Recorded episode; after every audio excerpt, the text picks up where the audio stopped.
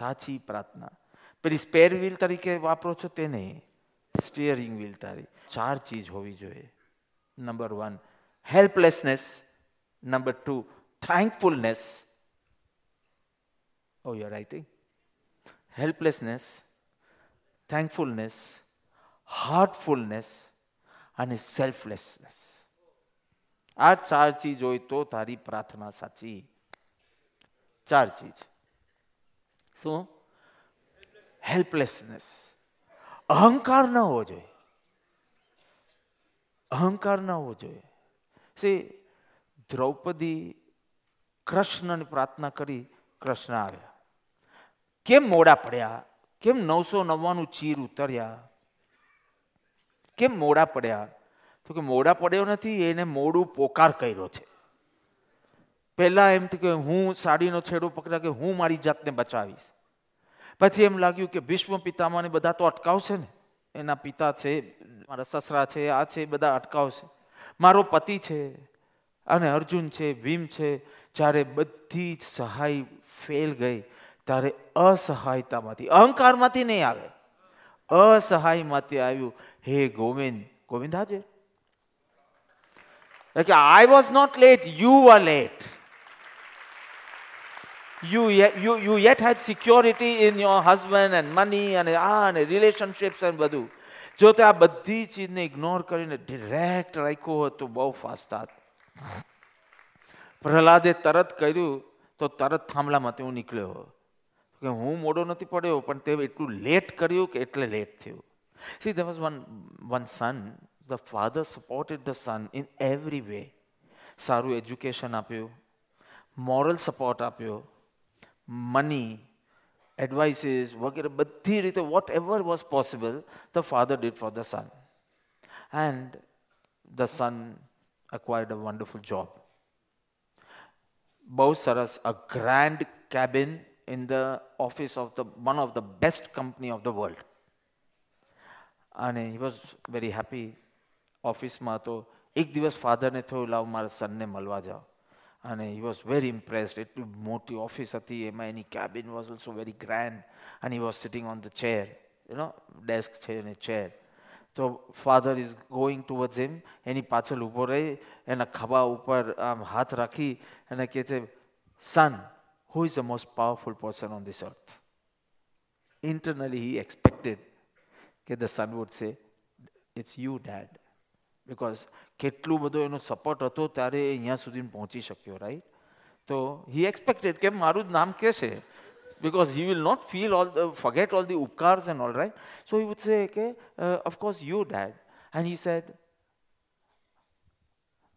i am the most powerful person તો ડેડને બહુ ધક્કો લાગ્યો એને આંખ પણ ભીની થઈ ગઈ અને બિચારા ઓફિસની બહાર જવા લાગ્યા બિકોઝ હવે શું આટલો અહંકારી મારો છોકરો હોય, એની પાસે શું બેસવાનું એટલે પાછા જવા લાગ્યા. ડોર આગળ જઈને કીધું do you really feel you are the most powerful person એટલે that fellow says the son says innocently very innocently no dad it's you તો કે હજી થોડી સેકન્ડ પહેલાં તો તે કીધું, આય.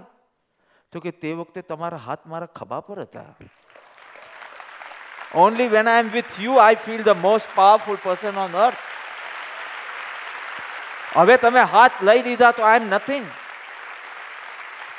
so your સાચી prayer has one thing helplessness I am nothing without you અને આઈ એમ પૂર્ણ વિથ યુ તમે મળી ગયા, મને હવે બીજું કાંઈ નથી જોઈતું. હવે મને મર્સડીઝ પણ નથી જોઈતું, મને કાંઈ નથી જોતું અને તમારા વિના હું કાંઈ નથી.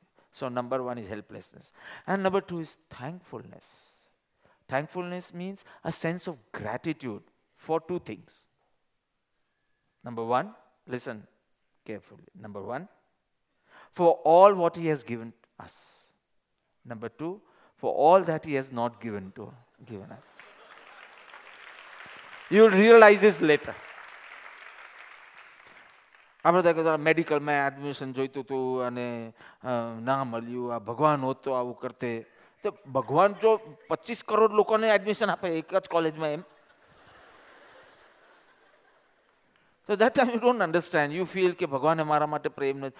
જો ફોર યોર સ્પિરિચ્યુઅલ પ્રોગ્રેસ એક શ્રદ્ધા તો તમને હોવી જ જોઈએ કે God loves me the most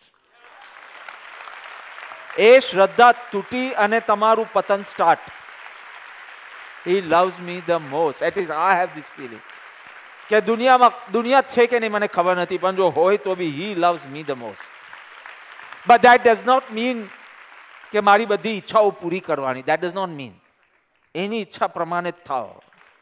Thy will be done so thankfulness for two things for what is given and for what is not given તને જો ગાડી આપી હોય તો એના માટે થેન્ક યુ ને. તને જો ગાડી ના આપી હોય તો કે thank you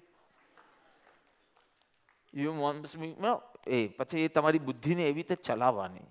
સો સાચી પ્રાર્થનામાં હેલ્પલેસનેસ એનાથી જ પૂર્ણતા છે તારી second thankfulness third heartfulness purity of heart purity of head purity of purpose આ પ્રાર્થનાનું પર્પસમાં જ પ્યોરિટી હોવી જોઈએ.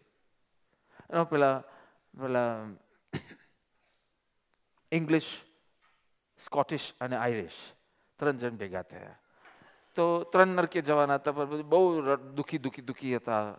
એટલે પછી જેને નરકે લઈ જતા હતા, એને એમ થયું કે ચાલો એક વરદાન માંગો, ચાલો ત્રણેય જણ તો પહેલાં એકે કીધું ધ ઇંગ્લિશ ફેલો સેડ કે I want to spend some time in an English club English people are fond of clubs એનો. તો એ, અને એવા ક્લબનું નામ દીધું જે એના ઘરથી પાસે હતું. એમ તો કે ક્લબમાં જઈશ, થોડો ટાઈમ કાઢીને સીધો ઘરે ચાલ્યો જઈશ. નરકથી બચી જઈશ. હા, ભગવાને એને ક્લબમાં મૂકી દીધો. ભગવાન બોલવું નહોતું મારે, પણ બોલાઈ ગયું.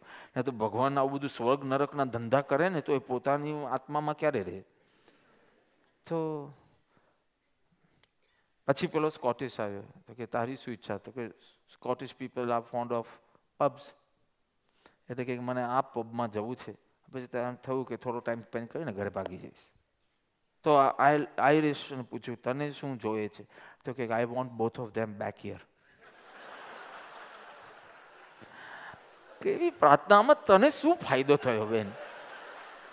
તું બી એના કરતાં કોઈ ક્લબમાં જા, પબમાં જા, પણ તને એટલું બધું પ્યોરિટી જ નથી.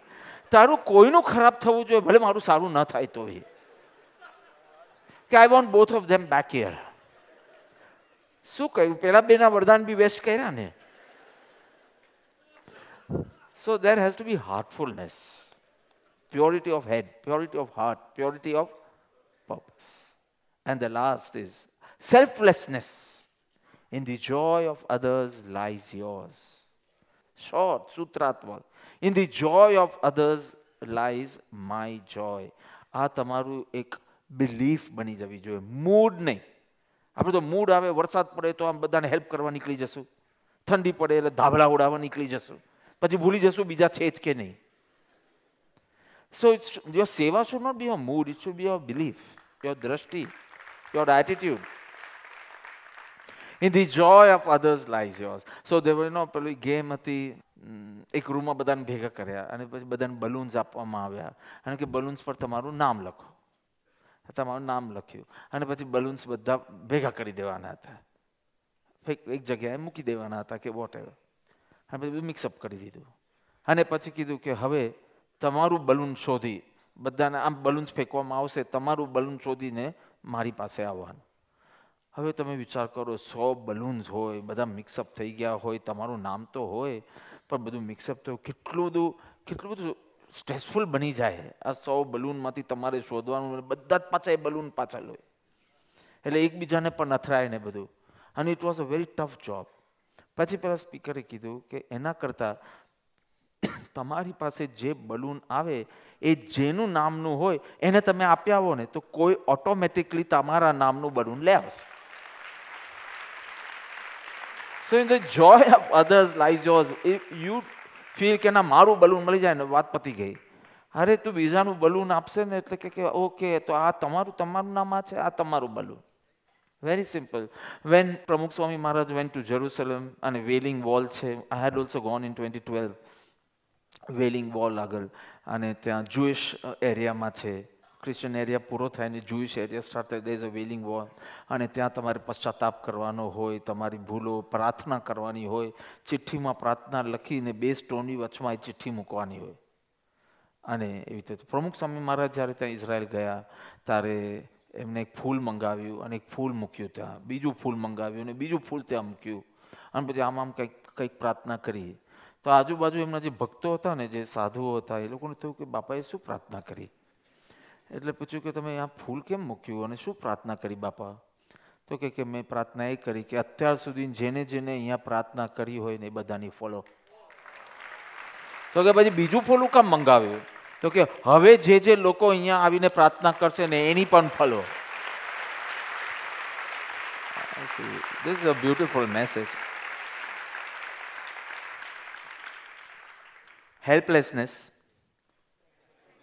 thankfulness, heartfulness, selflessness.